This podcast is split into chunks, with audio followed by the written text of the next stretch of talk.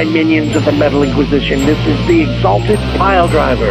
You're listening to Grim Dystopian, describing basically the fall of human mankind as we know it in song.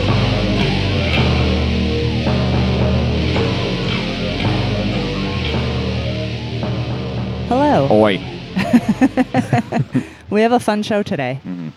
Uh, so let's do our national calendar days.com days.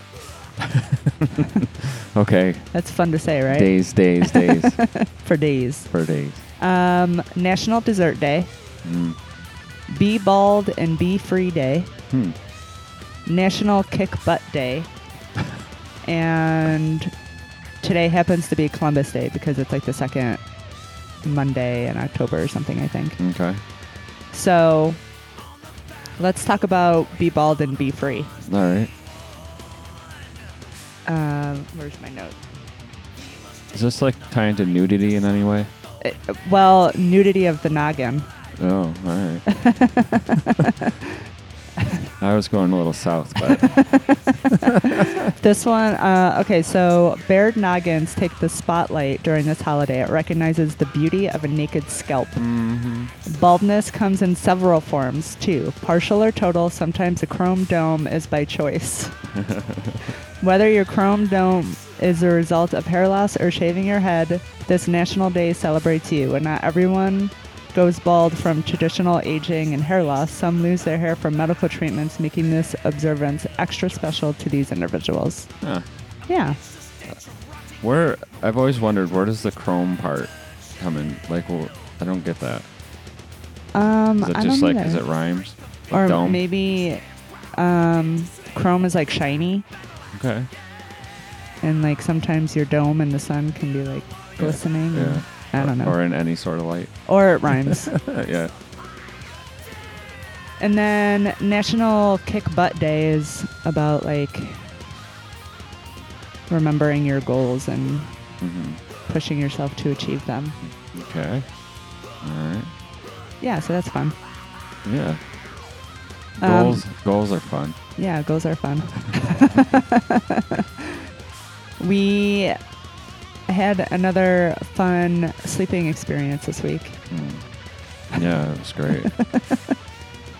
I don't know what happened. We're still I at odds it. over. no. No, You're a motherfucker. no, Yeah. no. Mhm. You had a seizure. I did not have a seizure. So I am naturally just like not a good sleeper. Hmm No secret there. Yeah, and no one around you can be a sleeper either. Yeah, that is totally true. But I especially get it. I don't know. It, it's like a real struggle during like season changes. I know it's kind of weird to say, but I don't know. Like I, I struggle during season changes, Yeah. especially going from like summer to fall. Uh-huh. So I was having trouble falling asleep one night, and um, I don't know. After about ten minutes or so, I remember turning and facing you Mhm. on my side, and I'm laying there, and I swear you started to violently shake, and I thought you were having a seizure. So I jumped up, and I wear earplugs to bed, so I can't hear anything. All I could feel was you like shaking the bed violently. All right, so what if I was having a seizure?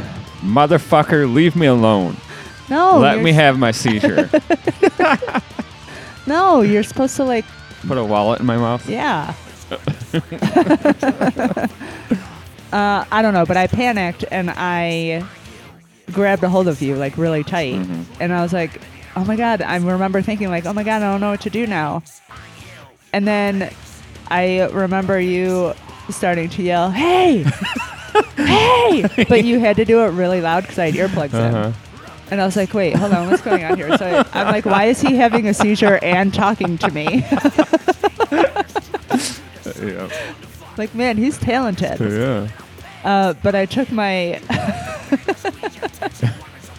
my earplugs out, and I'm like, "What are you doing?" And you were like, "What are you doing? You're Yeah. shaking me violently." Right?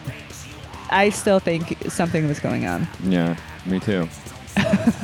Something was going on. because I swear I wasn't sleeping yet. I wasn't either. I was just dozing off. And you're like, oh, dozing off. We'll have none of that. You're not Sorry. sleeping when I'm around.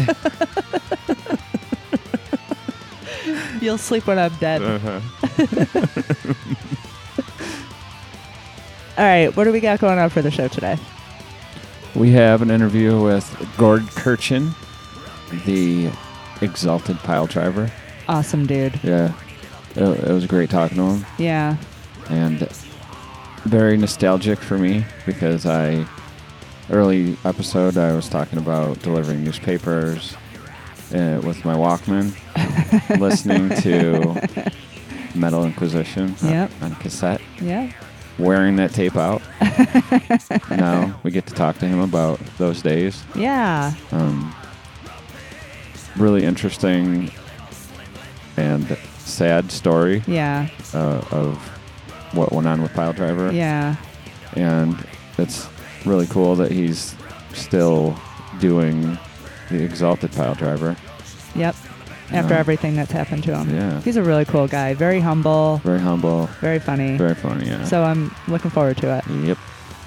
We're gonna we're gonna play a couple songs, uh, Exalted Pile Driver songs off of the Metal Manifesto CD that came out in Okay. 2008, and then we're gonna go into the interview. Cool. The songs we're gonna hear are "Last Day of the Weak" and "Unsuck My Cock."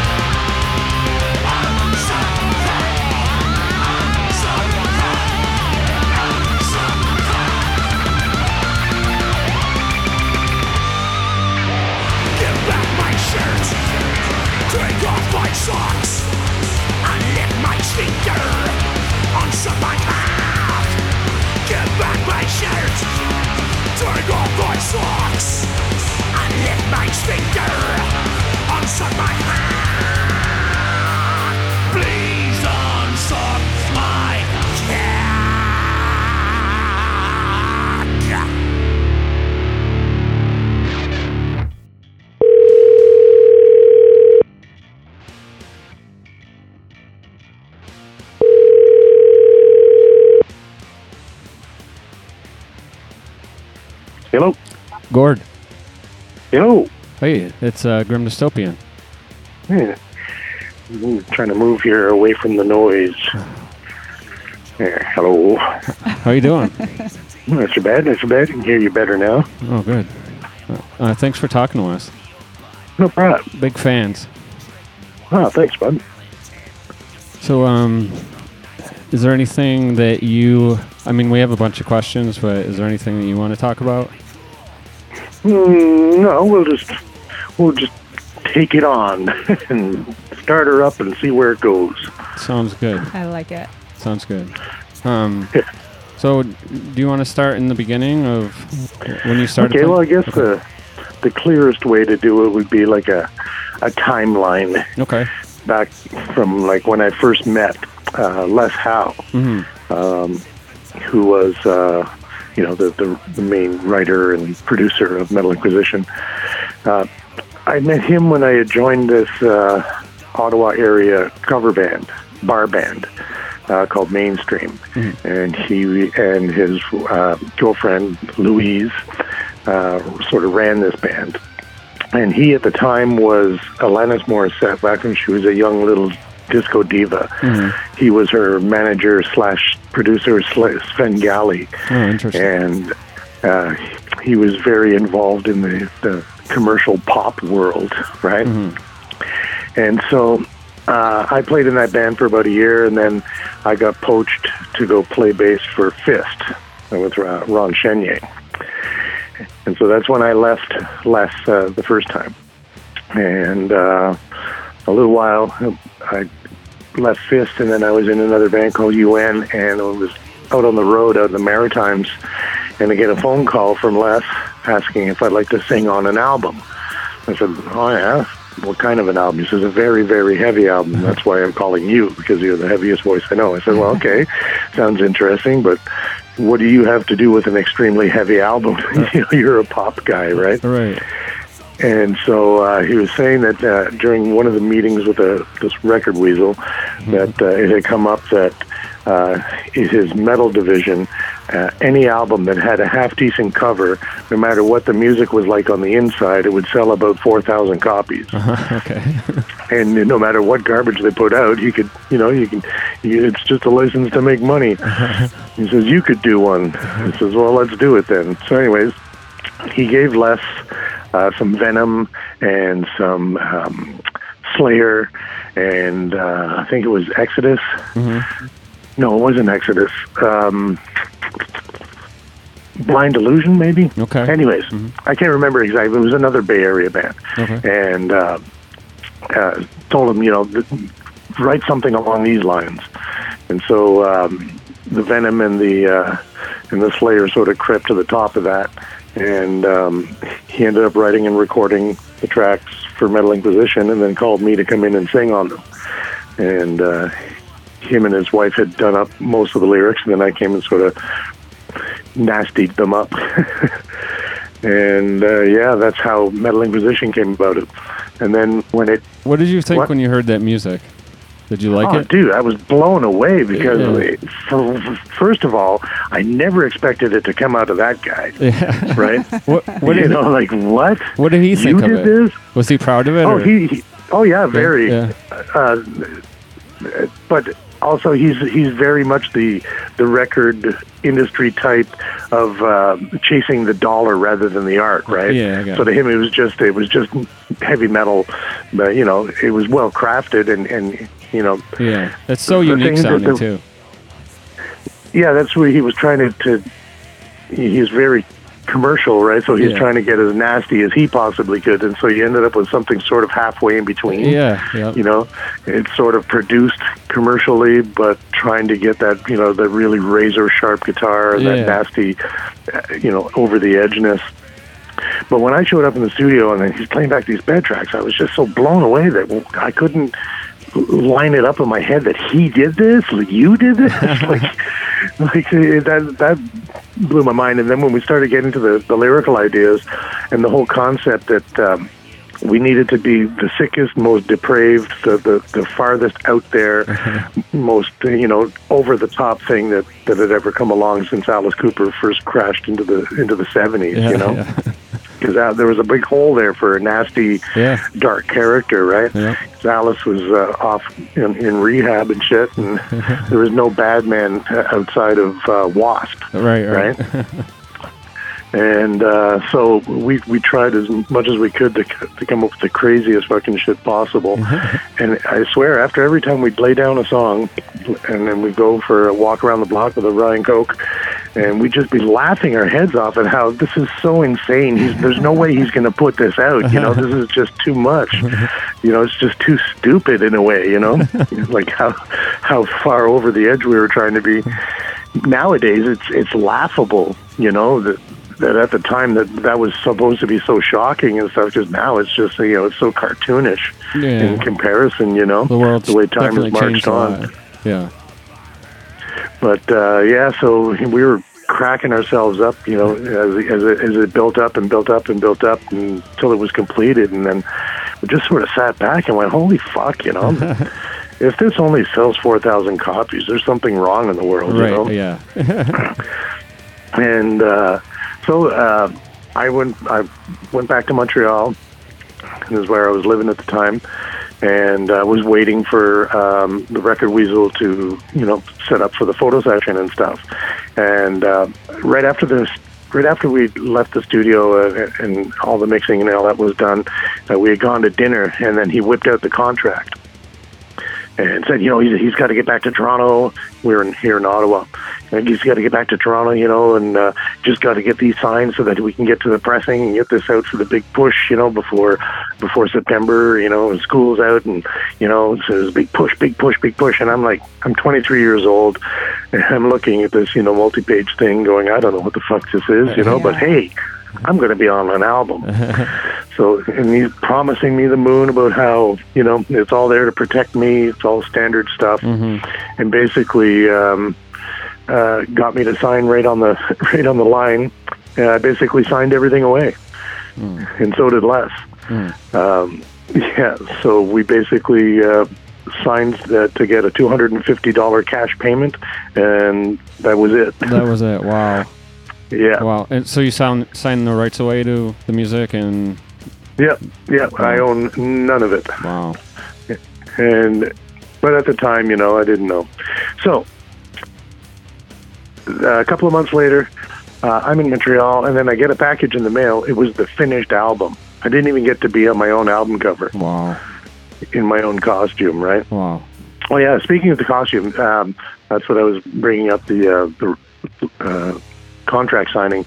Is while we were at that uh, restaurant, uh, I was doodling on the uh, on the on the, the proverbial napkin what pile should look like, right?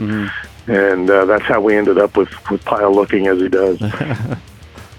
Who- right off the, the proverbial napkin in the in the restaurant deal. Who who named the band? Uh, that was the Record Weasel. Okay. Yeah. Yeah. Before that, there was a, a, a pile driver in Toronto and a British one that had existed, you know, in the 70s and 80s, uh, 60s and 70s. So, but, uh, anyways, back to the timeline. I get this thing in the mail. I almost pass out. Like, you fucker, you know, not only did you fuck me out of the money, now I don't even get to be on my album, album cover, you know? Yeah. Absolutely. and uh, so um, he, the my only contribution on the packaging was uh, coming up with the fake band member names. Oh, wow. So it goes out, and he doesn't want to put a penny into any of it. He he just wants to make his quick four thousand dollars and be done, right? Mm-hmm. Well, doesn't it go on to be a freaking smash hit? Mm. Five hundred thousand copies across two years. And the whole time he's going that the, the whole mystique about this band is that we came out of nowhere. No one knows who we are. There's this big question: Who are these guys?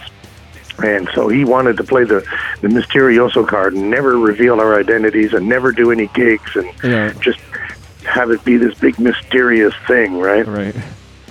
And I thought it was insane, you know, like why why put the brakes on? Like we should be putting on the gas. We should be out there hitting the stage, you know. Let me put a band together around it. No, no, no, no, no. I'm not going to put any money into this. Not going to do any touring. Not going to do any of that. It's just it is what it is, right? Mm. Well, what it was was he was making shitloads of fucking money, mm-hmm. and he and he wasn't putting nothing out, right? Mm-hmm. So. um I moved to Toronto, mm-hmm. And um, just before I moved, he he called me up and said, asked me if I wanted to do another one of these Mysterioso projects. And so I made him promise me, yeah, I want proper royalties this time, and blah blah blah. Okay, fine. So now, So you- at this point, I'm sorry to interrupt, but at this point, Yep. you don't know that the first record was like blew everyone away, right? Right, yeah, this is like it had just gone out, and it was starting to sort of creep out there, right? Mm. Yep. It had been out about two or three months, but it was doing pretty pretty brisk, right? Mm-hmm. Yeah. and he was keeping me and Les completely in the dark about any sales and stuff. He was totally downplaying everything, like totally lying to us, Yeah. saying that it was basically a flop and stuff. So, anyways, he he uh, asked me if I want to do vocals on this other project. It's more of a hair band thing, but uh, my voice would be perfect for it. Okay, so he flies me to New York, and that was the Convict album. We, Go ahead and make my day. we have a question about Convict. yeah. Uh, who, who is Conrad Taylor and why were you called Terry Browning? again, the Terry Browning thing was the, because Zorn didn't want to have my real name on The it, record weasel? so that I, I couldn't be paid directly. I got it. It was another scam. It was it was another burn. Wow. That's terrible. But I was at that time I didn't know yet that I was being burned. yeah, right? Yeah. I was still being sold the golden dream, the big money coming down the pike. Right? Yeah. That's terrible. So he was leading me around and totally using me. Right? hmm So during this convict session, he says that there's two songs that the American distributors won't put out: "Sex with Satan" and "Alien Rape," uh, saying that, uh, you know that they've got to be replaced. So during the convict sessions, he got this Conrad Taylor, who was just like a a New Jersey, New York area musician Yeah. right? I, I'd never heard of him before and never heard of him after either. I just saw him there in the sessions when I went in to do the vocals. Anyways, he was uh, the, the Les Howe of that project, the, the writer, producer, performer, right, that, Okay. that recorded it. And I was just brought in to sing on top of it. Okay. So at any rate, in the studio there, there's two songs that were that are, that are being added that, uh, that that are going to replace Pile Driver songs. And I'm going, what do you mean they're going to replace them? You should have less to uh, you know songs if they're going to replace Metal Inquisition songs. Right. Oh, don't worry about it. You know, no one will know. And I go, well, it's, it sounds completely fucking different Yeah. you know, like you're going to try and pass it off that it's the same. that, like, really? Nah, don't worry about it. Your voice will tie it all together. No one will notice. No one will know. Okay, whatever. I'm here in the studio, and I'm going to be on a second album. Yay for me! So then um, I moved to Toronto, and by then the bloom is starting to come off the rose because I ain't getting any money. You know, I'm starting to figure out. Uh, I think I've been shafted here, so I start going to lawyers and stuff, and it's all a fantastic contract until you get about three quarters of the way through, like page four, and there's a clause that's written in very, very deep legalese that all the forward, uh, all the preceding clauses, notwithstanding, are are null and void, Wow. and this is a work for hire uh, to be, for the sum to be paid of two hundred and fifty dollars Wow. you know just a so that's when you know i was gutted i was just i just couldn't believe it right Yeah. and uh up comes stay ugly he wants me to go to new jersey with uh, Dave DeFeis to do stay ugly and so i'm sticking okay you want me to fucking do another one of these things for fucking nothing no that ain't gonna fucking fly dude you know you're gonna have to pay me this time Yeah. yeah, no worries, no worries. I'll fly you down. You know, we'll we'll take care of it all when we're there. Okay, great. So, uh, I get strep throat, and I'm, you know, sorry, dude, I can't, I can't come down. No, you have to come down. You got to. You, you know, everything is hinging on this. You know, record plant is waiting. You know, like we got to get you in, and then the mix is done by the end of the weekend. And oh, fine, fuck it, right? So I go down there and um, I get him to put it in writing that I'm going to be the one in the costume on the cover and I'm going to get proper royalties and, and everything's going to be on the up and up this time. Uh, and you know he's he's actually paying for my hotel room. So yeah, the first time I had to pay for my own fucking hotel room. so anyways, you know he seemed to be playing ball this time. Okay, he was. Let me tell you, the guy was the most golden tongued record weasel that ever worked in the business since Chuck Berry days.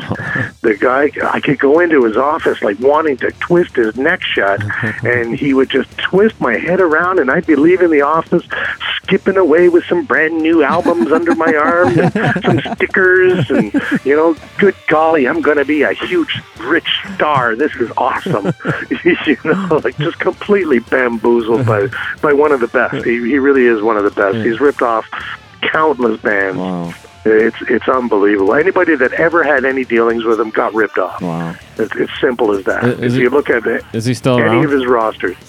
Uh, he last I heard he was doing bootlegs out of Toronto with a company called uh, Magnetic Air, which is again a stolen concept. There's a Canadian band called Max Webster, and they have a live album Yeah. called Live Magnetic Air. Yeah. And he even stole his name, his company name from that. Well, hopefully karma catches up to him sometime soon. Well, I'm hoping that he's got some strange cancer of the fucking toenail or something that spreads through his entire body and takes out every organ on the way. Mostly his dick. good, good old glands cancer. cancer of the foreskin, which will no doubt spread to the palm of his hand and then to his dog. But yeah, he was he was he's the the, the king of, of of the golden tongue of the record business. He's everything that's wrong with the industry. Yeah. And uh, I was a young, uh, eager pup, and I ate it all, right? Yeah.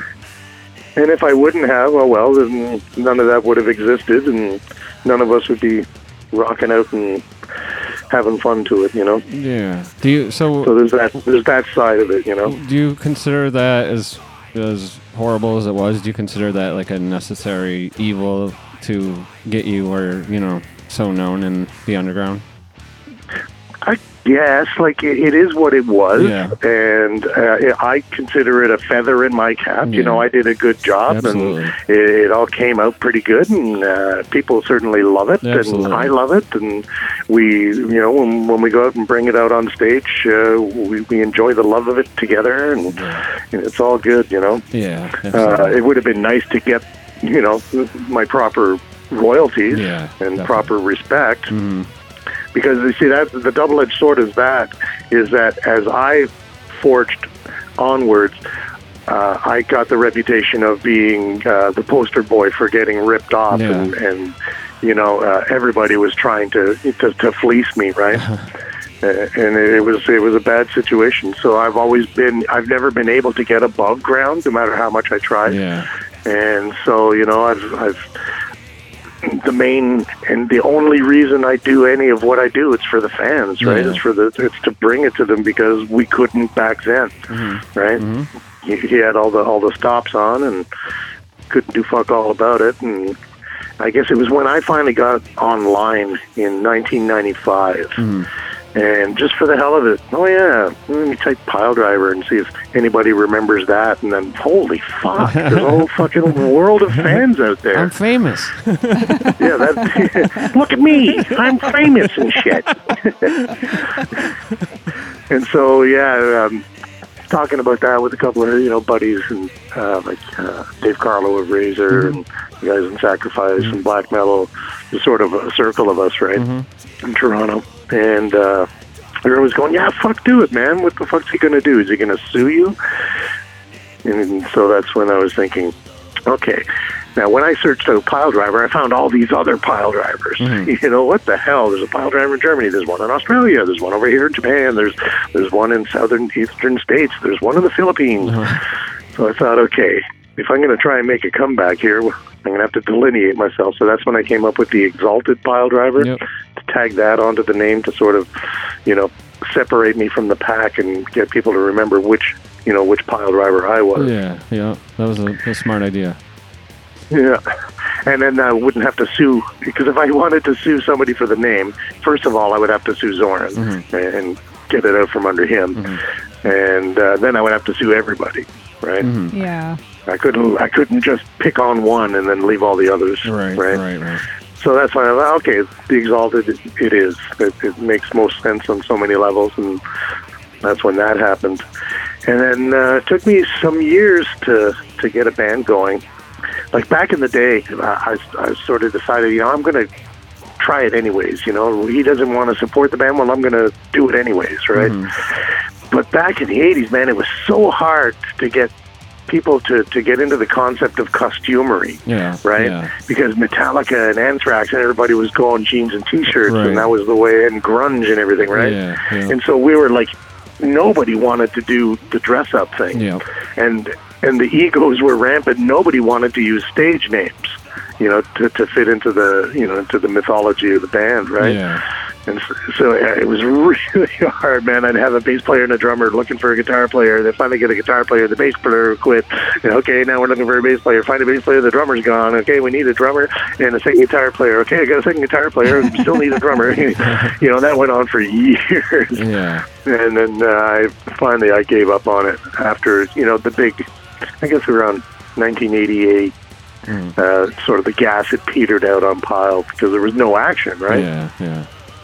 And I couldn't get anything going. And so then that's when I shifted over to Dogs with Jobs. Um, the Shock album, I was trying, I was pitching to Zoran, uh, let me do a pile driver album, you know, like you did. Metal Inquisition had one sound, and then Stay Ugly had a much more raw, thrashier sound. And, you know, the convict stuff was just way out in left field. Right. Who knows what the hell they even call that sound. and then I said, "Here, let me, let me. I'm. I came up with the pile character and the persona and mm. stuff. Let me take a whack at it, mm. you know." But I ain't fucking around, you know. This time I need an advance and I need a proper, you know, mm-hmm. proper contract that I will have checked out. And blah blah blah. Right.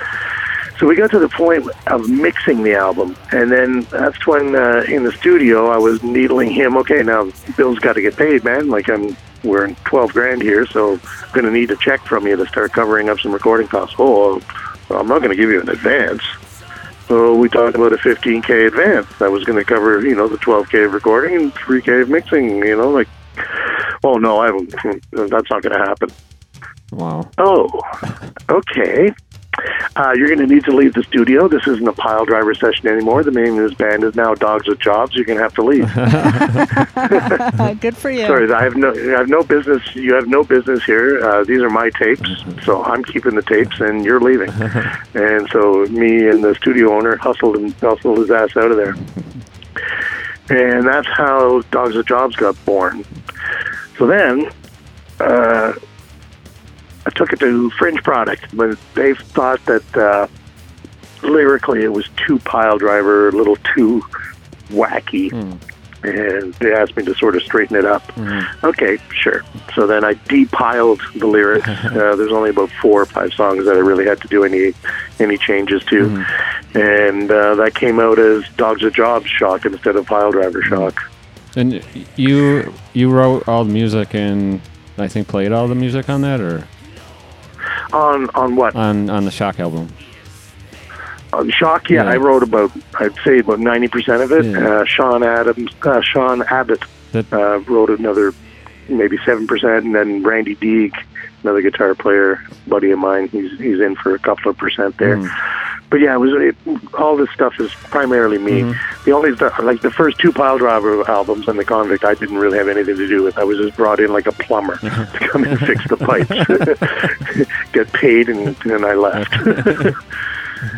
But uh, yeah, everything after that, all the Dogs of Job stuff. Um, Actually, Dogs of Jobs on that Shock album, I'm, uh, my drummer quit uh, just a couple of weeks before the studio, so I programmed an Alesis HR16 to do the drums. I play the bass and I play um, half the guitars.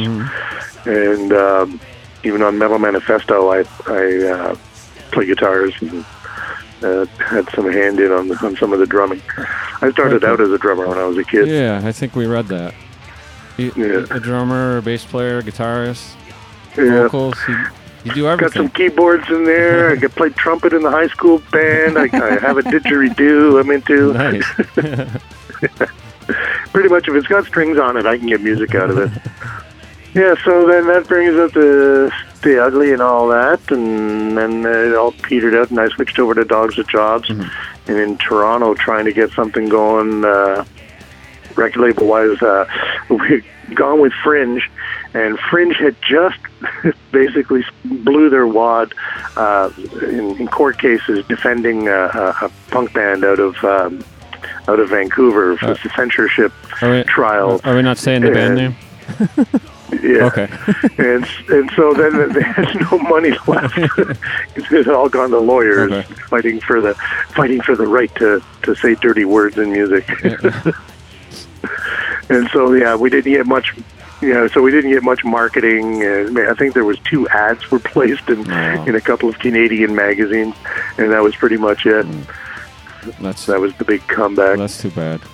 And then, yeah, gigging around as Dogs of Jobs for a couple of years, and then uh, I got left sort of left music for a good ten there, uh, getting into my career of technical wiring, and um, I guess it was Ray Wallace around 2004 saying it was the 20th anniversary of Metal Inquisition. I should, you know, at least put a bunch of guys together and do some songs together and sort of a tribute show Yeah. kind of thing. Uh, going with that, and then if I'm going to bother putting a band together, we might as well get out and bring it to the fans. You know, they've been waiting long enough. Yeah. I'm in a position to. I don't give a shit if that record, we, you know, the record weasel is not seen fit to chase after any of the bootlegs that are out there or anything. Right, so, right. so I guess you know I'm I'm going to go for it. And so by 2005, I finally had a, a sort of a lineup together to to start hitting hitting the stage as a good old pile driver that we all could not wait enough for. And didn't you get together with the guys from Spugor to do that? With yeah, yeah. Yeah. And, um, well, at first there was uh, a, a bunch of rotation in in the guitars and bass. Uh, Steve Litterman was our drummer for for a good long time through all of it, and then um, he uh, couldn't continue with the band, so then I got uh, Jerry Keel, who was an amazing drummer, um, and his buddy came in, uh, Mark Kopernicki, the guitar player Mhm. and the bass player Rob Tollefson, who I had played with before in uh, Sean Abbott band. And anyways, uh, yeah, so there's a, a bunch of lineup changes throughout there until uh, the recording of Metal Manifesto.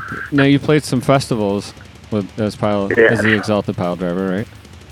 Yep. Um, do you have any that are like that stand out as as the most memorable or most enjoyable? Or Well, there was the very, very first one, uh, the first time overseas in Germany, in Hamburg, in 2007 there. Uh, this tiny little room, but it was insanely packed. And it, it was like, it, it, it sort of blew my mind how it, it opened my mind to how they live for metal over there, how different it is than here. Yeah. Yeah. You know, like they really live for it. Like uh, the so many of the faces that I saw at that first festival of the tour were there at every show, like along the way, all the way down through it, you know, through France and Italy, and right on down through Greece. You know, Uh-huh. these people they take three months off and they ha- and they go to all the festivals. You know, uh, it's it's really a way of life over there compared to, to, to the way we are here in the West. You know. Yeah, yeah, definitely, Yeah, definitely. they, they really devote their entire lives to it. It's it's crazy. And yeah, that that really struck us there. Uh, the- all the battle vests and all that. And, yeah, everybody singing along to every word. Like here in Canada, you know, you'd be lucky if twelve people knew the album and stuff. You know. And most people are going, "What the fuck are these clowns? Fucking Slipknot wannabes?" you know. That's horrible.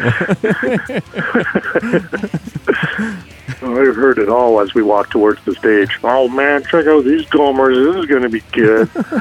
and, and, they're, and they're the same ones that come up at the end of the night that say, "Man, I never heard of you guys before, but holy fuck, you blew my mind." well, that's good at least. yeah, At least you win them over by the end. We, that's that's what I like about, especially this this lineup that we've been solid now for ten years, and I swear every show is better than the one before. We've you know this we we fire on all cylinders, and it's and it's almost sex. You know, it's insane. Uh, I live here in Ottawa. They live north of Toronto, and you know we don't see each other till you know airport day, and yet we just throw it on stage and god damn if it is you know the fucking rock and roll dream uh the, the reaction we get is is always like holy fuck you blew our minds you know? And that's all we could ever hope to do is to get up and really serve it up well you know? And i find that with pile the, the whole thing is to to be loose but tight, like loose in a way that it's like a, a speeding car. You know, you don't know if you're going to keep her between the lines. It's getting hairy. Things are getting scary. Oh, you, you almost lost it on the turn there. You know, but everything's still. You're still within scope. You know what I mean? Yeah, yeah. and it's kind of that, that freewheeling energy that uh, that this lineup serves up, and and uh, never look back. It's all about the fans. It's all about bringing it to people that have you know that were into it Yeah, all this time Yeah. and have never had a chance, right? yeah. And it's hard for us. We know it's all our various careers and families and everything now. We're all old men. and so it's harder to, you know, to tour and stuff, but we still manage to get out for one-offs and, and festivals and stuff. Yeah. Um, Do you have any? it's primarily in, in Europe and South America. That's where the hotbed is. Yeah, yeah. I was going to ask you about have- South America. Have, have you? Yeah. Did you guys play there? Anywhere in South America? Yeah, we played in. Uh, we did a tour of Brazil. Mm-hmm. Uh, the third attempt, the first two times we were ripped off by promoters, Oh wow. and even on that tour, at the end of the tour, we're we're you know rushing for our flight to come home, and they pull us aside. There's a serious problem with your tickets, gentlemen. Oh yeah, what's that? Uh, the authorities will fill you in. What do you mean the authorities? Oh, it turns out that our uh, tour tickets. Uh, and for all the flights across the entire country, uh, were um, purchased on stolen credit cards. Oh, wow. so we were being detained. So it's crazy down there. It's pretty loosey goosey. It's about as underground as you can fucking imagine. Oh. Was it was Uh, the record playing weasel involved with that somehow? You're breaking up. What's that? Was the record weasel involved with that somehow? Oh fuck no! I've been involved with him since 1986, dude. And if I ever saw him on the street, he'd be eating his own ribcage. oh fuck yeah! Um, yeah, down in Brazil, man, it's it's it's really wild. It's really hairy, uh, but the fucking uh, they're so intense. the crowds are so like in, insanely intense and rabid and fucking hanging off the rafters and just just losing it. Yeah. it's really amazing. Before that, the wildest crowd I'd ever seen was in Athens, but uh, everywhere in South America, uh, we did uh, Bogota. Uh, that, that was insane too. And you know, the, you're you're going through these streets, and it's it's really you know deep poverty, you know, Yeah. and crime like there's so much razor wire and fences and and, and gates and you know. Uh, we had a guy with a with a gun with us, you know, just uh, as our our driver handler, right? Right, right. because shit is crazy as fuck down there. And and that's when when they come to the to the to see you know a five band show in a you know in a in a just basically a gravel lot, you know. They just lose their shit, man, and it's fucking amazing. the worst pot, you know, you're you're standing there with the, you know, these tiny little combo amps, a drum set that's, you know, trying to to, to get everybody to chase it all around the stage. Uh, you know, like the tiny little PA systems with two two bare bulb lights, you know. But it's the most intense gig that we played all year, Yeah, you know. yeah. Just the sweating and the and the, the intensity. It's just it's just mind boggling. It's so awesome. That must be make And- that must be make the uh, early years for you feel a little more worthwhile. Or, or- Yeah. Yeah. Yeah, it would have been nice to have this recognition all along, Yeah. but you know, at least uh at least finally uh, at, at some point, you know, we're getting out there to see some of our fans, you know, Yeah. if not all of them. Like we have a hard time with the states, man. We have such a hard time getting down there. I get blocked every time. Really? we, uh, we've been set up to play in New York and Chicago. We got down a couple of times, but that was way before uh, Homeland Security really got out of hand. And so now, as soon as as soon as they X-ray the spikes, boom, we're pulled over. It's a whole fucking rigmarole every time, and, and and you know, every time it's like it's the same as last time, dude. It's the same fuck. You know, we're not terrorists. We're not fucking. You know, The, the spikes freak them around. out. We're just coming to play some metal. You know. Right, right. wow. And then we always get the when with that's not the issue. The issue is that we're stealing American jobs. and, and and I say to the, the dude behind the counter every fucking time, okay, so let me know who is down there playing my music. you know, whose job am I stealing if I'm performing all my own stuff? Uh, I don't see whose job I'm taking but my own. Yeah, that's crazy. And you know, you're really you're really saving your economy because yeah, I was going to come home with 125 bucks, but not now.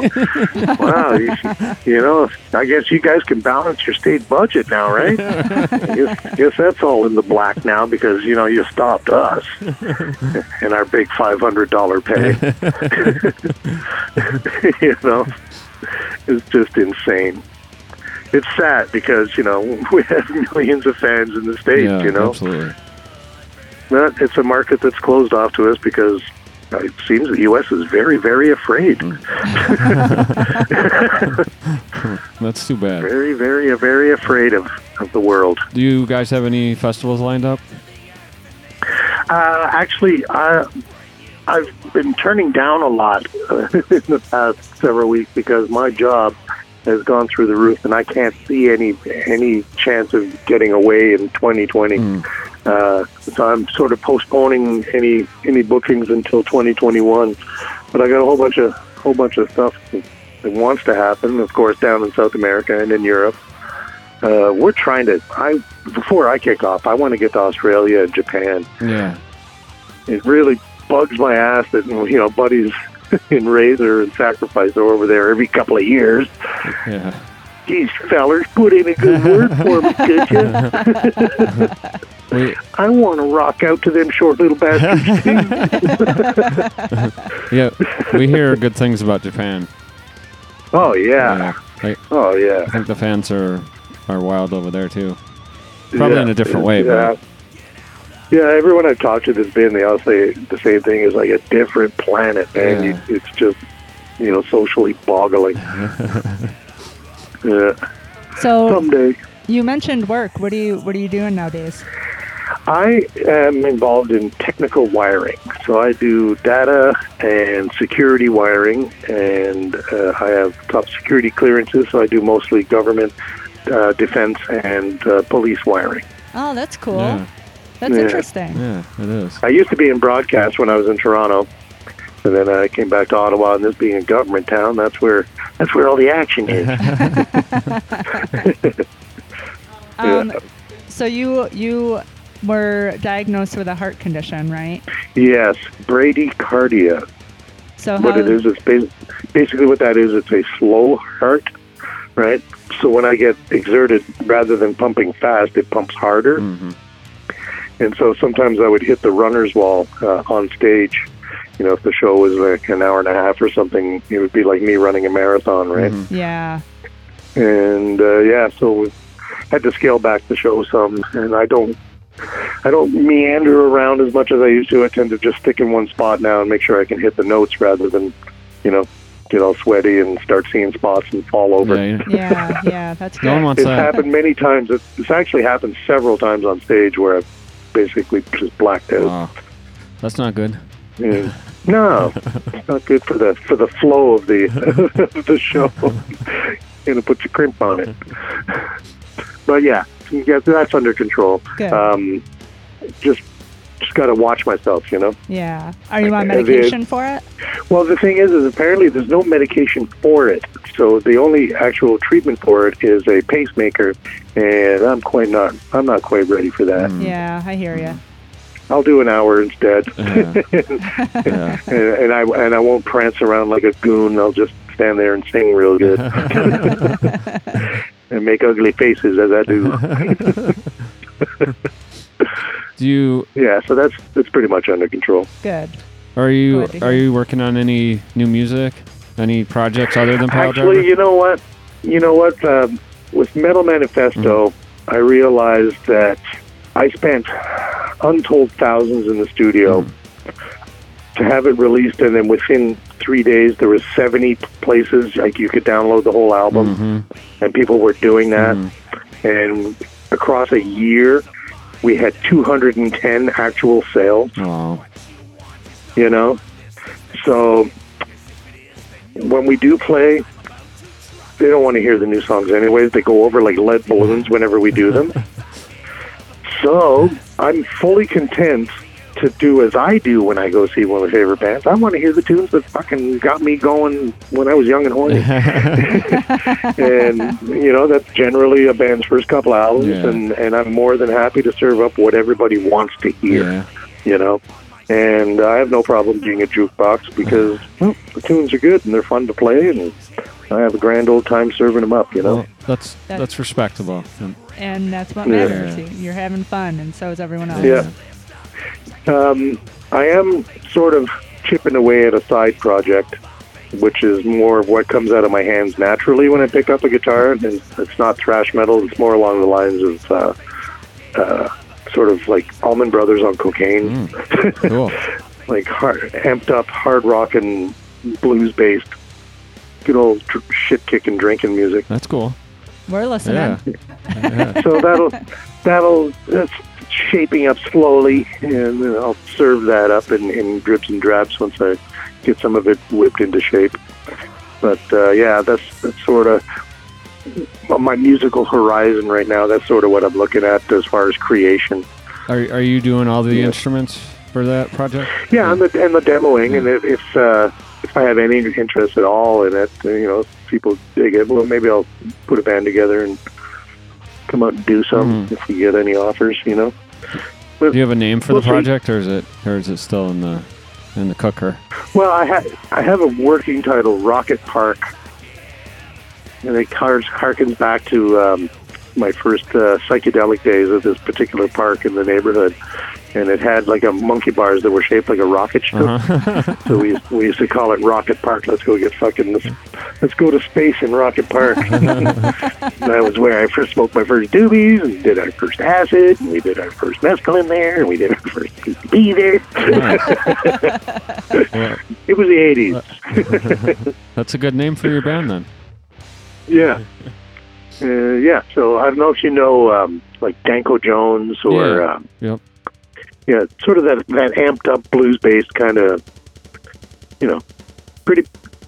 I, I I put a sort of a technical bend on the rootsy stuff. You know what I mean? So it's it's going to be more interesting than your average, you know, blues based rock. Going to be a little bit bit more progressive. That's cool. I think you have you have a great voice for metal, but I I think you could have like a really good raspy blues voice. If that is that what you're going for? Yeah. Yeah, exactly. Yeah, cool. Yeah. Def- definitely like to Like- hear that. Yeah. Well, it'll, it'll come out at some point. at some point. So, uh, But yeah, I'm not expecting on you know having any label or anything. I think I'm just going to be like uh, I did threw up a couple of installed pile driver tunes um, just on- as YouTube demos, Yeah. right? So I'll probably uh, do more of that. or do it do it on Bandcamp yourself, so you have control of everything. yeah. I'm no businessman. I got no time for it. We'll help you out. On the up and up, I promise.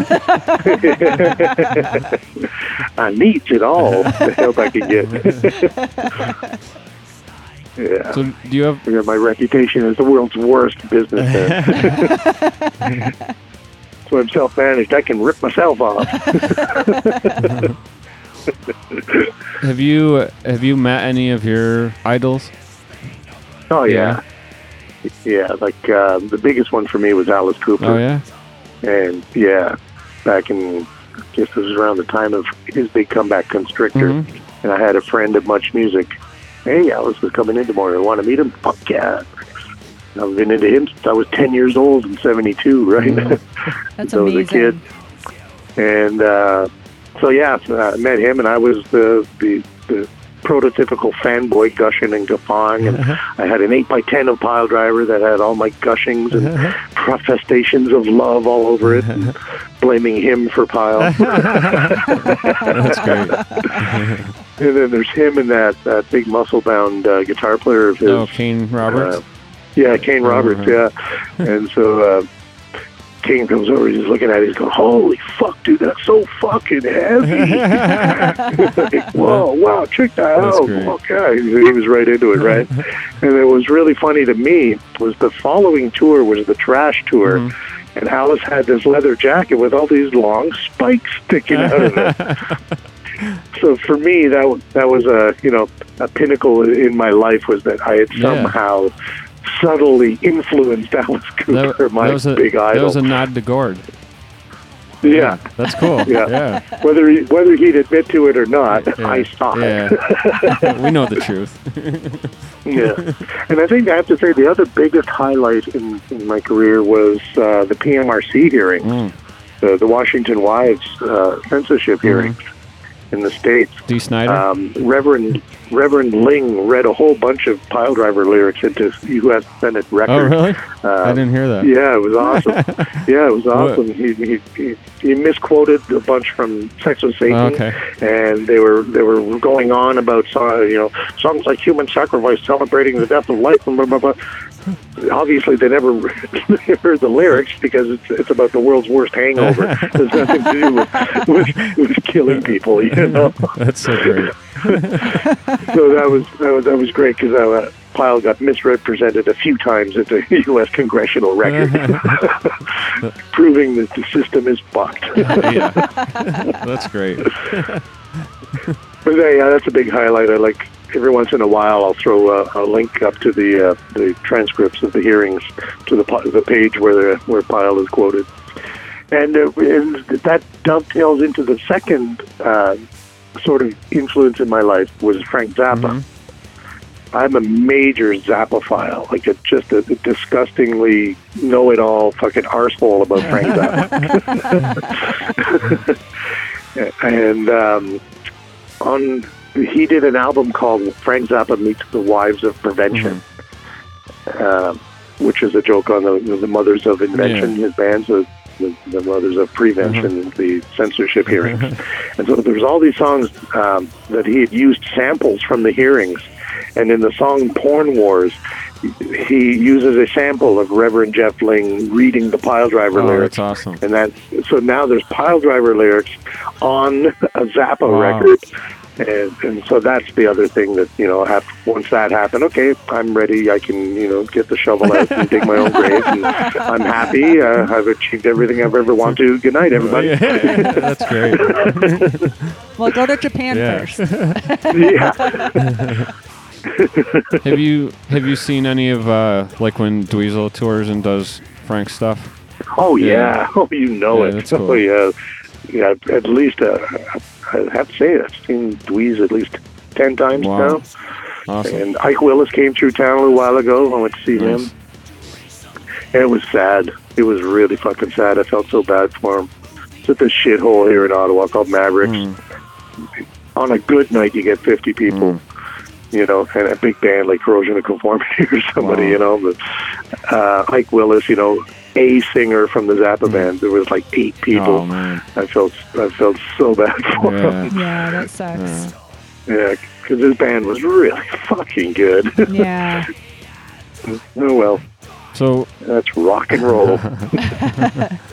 So I, I think I read in an article that you are a or were at one point a Jason Becker fan. oh yeah, Have- have- oh yeah. The, the saddest story in the world. yeah, absolutely. Fucking Jason Becker, man. Have you seen his uh, documentary? Not dead yet. Yeah. yeah, It's it's amazing. very moving. Yeah, like talk about you know the the strength of the human spirit to forge on. absolutely. You know, that's it's insane. But I remember I, I shed buckets of tears when I found out, and then and saw him deteriorating back in the back in the eighties. Yeah, There, I know. uh, Just you know, when, when he had joined the David Lee Roth band, and it was just starting to really affect Yeah. him. Yeah. And then within months, he's in a wheelchair, and uh, it was it was so heartbreaking. Yeah, definitely. Right, Rightus is like, I mean, he did some stuff before that, but I, I think that it was kind of like his career was going to skyrocket then, and then it all fell apart. Yeah. Yeah. They're very sad. like the cacophony Yeah. stuff was you know so incredible but it was the it was the the solo album yeah. you know what was it called uh, Oh, Perpetual Uh, Burn, the first one. yeah, perpetual burn yeah. Yeah. like my god like was so and he was 16 when he did that I know. I always talk about that because I, I, I used to try to play guitar too, and um, Yeah. when I first heard that, I was God. like, well, "He's fucking 16 or 17 making this," and I was, I just wanted to throw my guitar away. Fuck this. I'm done. Oh man, when I think back, when I think back to when I was 16, 17, it was all I could do to figure out Kiss songs. Right? you know, you know, let alone fucking, you know, the, the sweeping arpeggios Yeah. and the, you know, the counterpoint and all Yeah. the, all the insanity that he was up to at that age. It's it's, it's just mind blowing. Amazing. Yeah. Yeah. Yeah, Yeah, that documentary was like life changing for me. Like a Yeah. whole new perspective. hmm yeah. It just it's really just strives to that life. You know, it must continue. It must move on, and you gotta, you know, take the shit with the good and make make your lemonade, as it were, right? That's right. Oh, I, I remember something I wanted to ask you. I forgot about. Um, did you play a? Did you play a live show with Les in 2017 as the Exalted Pile Driver? With Les, Yeah. no, You didn't? no, Les, Les, since I swear, like seven within seven days after the recording sessions, he was out. because he because he had found out early that Zoran wasn't paying Mm. us, and Les was like out, gone forever. He, we, I've tried many times over the years to get him to do something with me, Mm. right? Hello. How huge Pile Driver really is out there. Mhm. It, got Yeah. Yep. We can hear you. Uh, yeah, you know, I, over the years, I tried to get him, you know, interested, and he just would not. Like he, he's like in deep denial that it ever even existed. almost, you know what I Yeah. mean? Because he's a big buck producer down in the in the states now, down in Atlanta. Oh, okay. He produces, you know, pop divas and, and sensitive singer boys, you know, that, that are that are like fourth and fifth row contestants on America's Got Talent, you know mm-hmm. Yeah. Hmm. because that's what he's doing and hmm. what he's sort of always done. And yeah, for he he was out of pile driver like within the first week. He was gone. That's That's why he wasn't around to do Stay Ugly, yeah. which I didn't know. Which Jordan didn't tell me that Les was gone. He just said that he was going a different way. Hmm. And it's funny, even Dave DeFeis and Eddie Pursino, they got wrangled in because uh, they owed him a couple of records, hmm. right, hmm. in their deal. And so he gave them an out, saying, "Okay, you do three fake albums for me, and you can be you can be out of your contract. I don't even care how they sound." What, Was Right. one of them the Exorcist Nightmare Theater? Yep. Okay.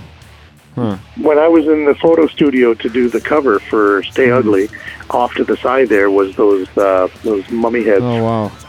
from, from the cover. Yeah, and it's the same photographer, the same studio that did those.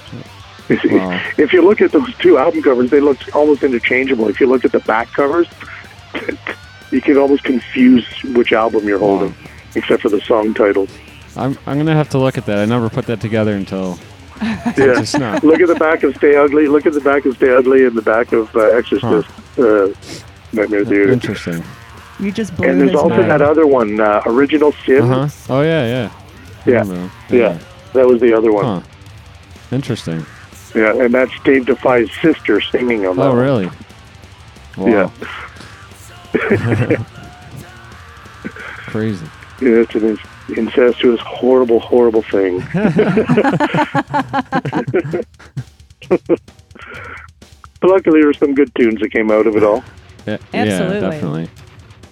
Yeah, that's the bottom line for me. Is you know, it's not the uh, the album covers or the, the costumery or No. or any of the trappings that you that you pop into the in the car, you know, right. or the, or at the gym. we we hope we can. So we're in New York, but we hope somehow someday we can get to see you live. Well, we we usually do at least once a year in Montreal. Hmm. That's not too far off. No. you. Well, 'Cause I don't see it. I don't see us getting No. down south Yeah. anytime soon. we'll have to come north then. So, yes, come up and have some have some poutine and some maple.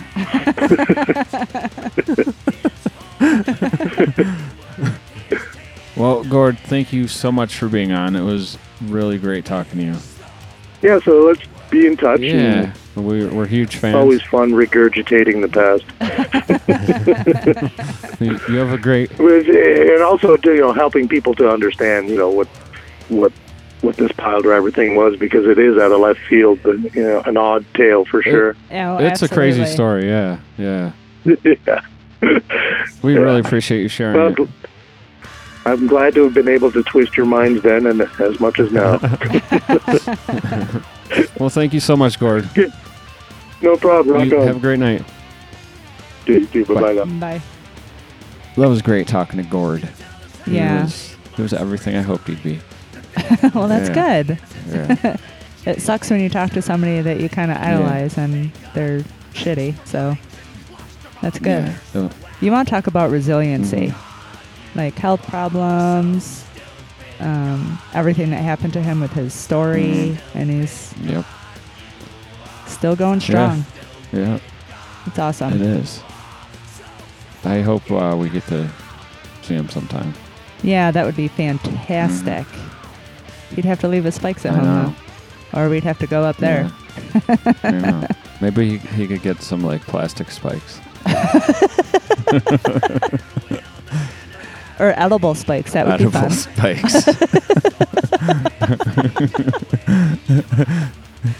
All right. So we're going to play a couple songs, we right? are. We're, we're gonna All play a couple dogs with job songs to close the show out, Perfect. and we're gonna play "Come and Get Me" and "Terminal Velocity."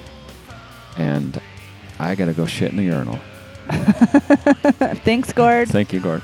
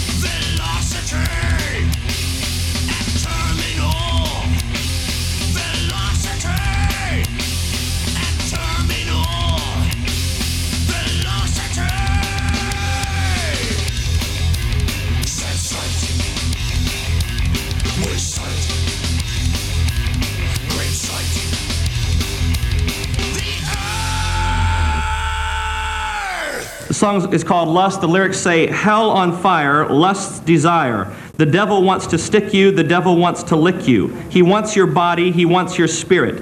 Naked, twisting bodies, sweating. Prince of darkness, prince of evil, spread your legs and scream. This is no dream. Degradation, humiliation, thrusting, shoving, animals humping. He's like a dog in heat. You're just another piece of meat. Craving demons fill you with pain. Now you're bloodied and stained, hurt and beaten. He will possess you, he will molest you. Sex with Satan, sex with Satan.